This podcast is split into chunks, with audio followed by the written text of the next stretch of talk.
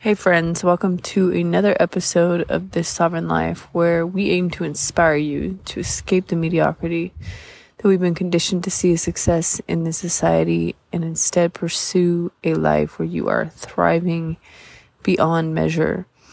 Hey, this week, well, in my last episode, I kind of explained that I've been traveling and I didn't quite have enough of an episode stack or at least a finished episode stack to um, make it through these three weeks of travel.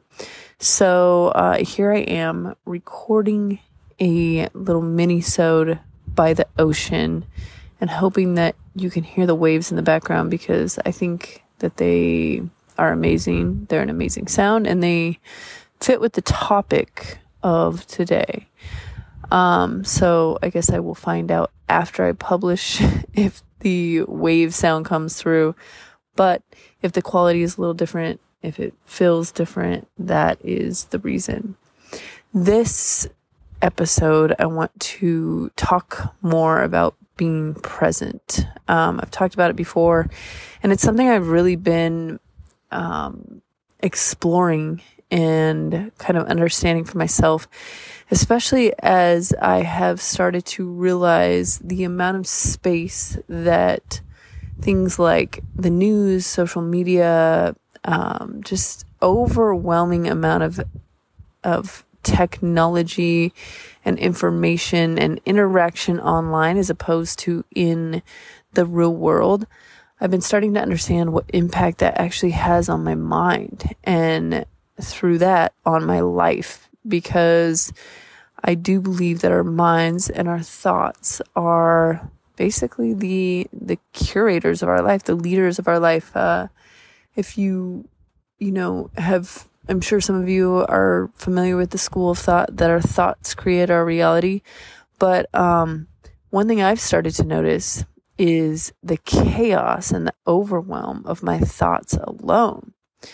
Um, and I'm of the generation that can still clearly remember life before everyone had a smartphone in their hand. Everyone had, you know, three devices at their fingertips at all times. And so as I reflect on that, um, especially when I'm in a place like on vacation, somewhere beautiful, somewhere with an amazing amount of incredible nature and experience to be had.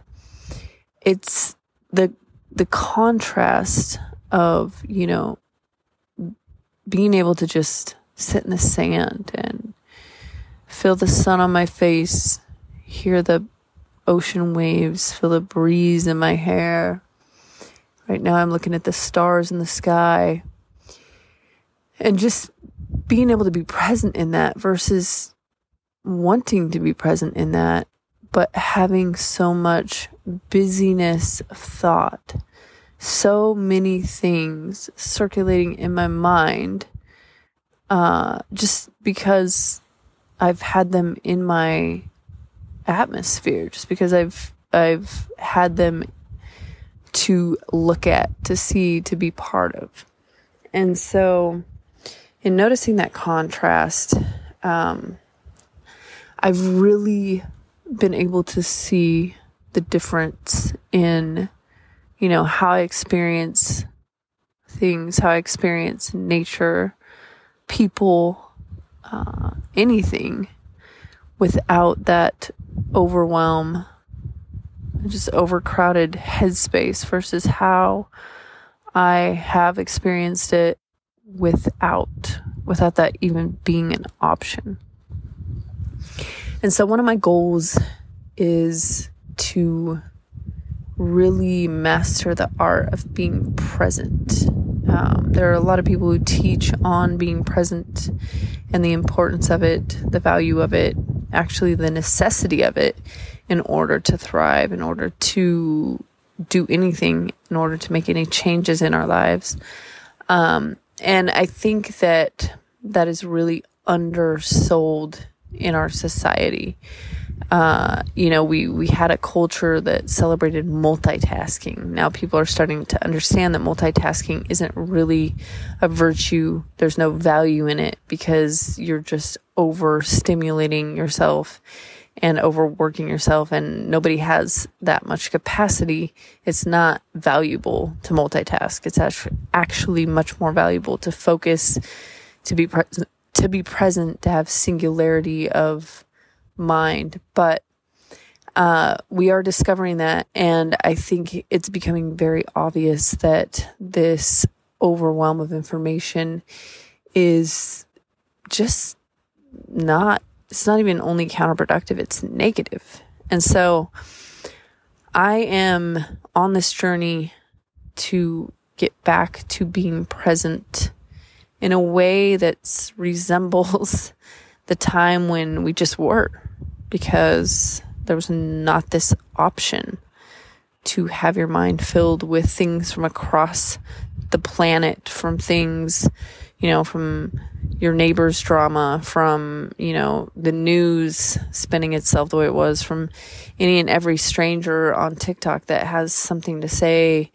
uh, about something. And uh, I've said it before, I don't think that there's no value in um, technology and being able to be more connected because it also has an upside of allowing us more awareness. But at the same time, I think that unless we can uh, check ourselves before we wreck ourselves, very cliche and uh, cute way to say it.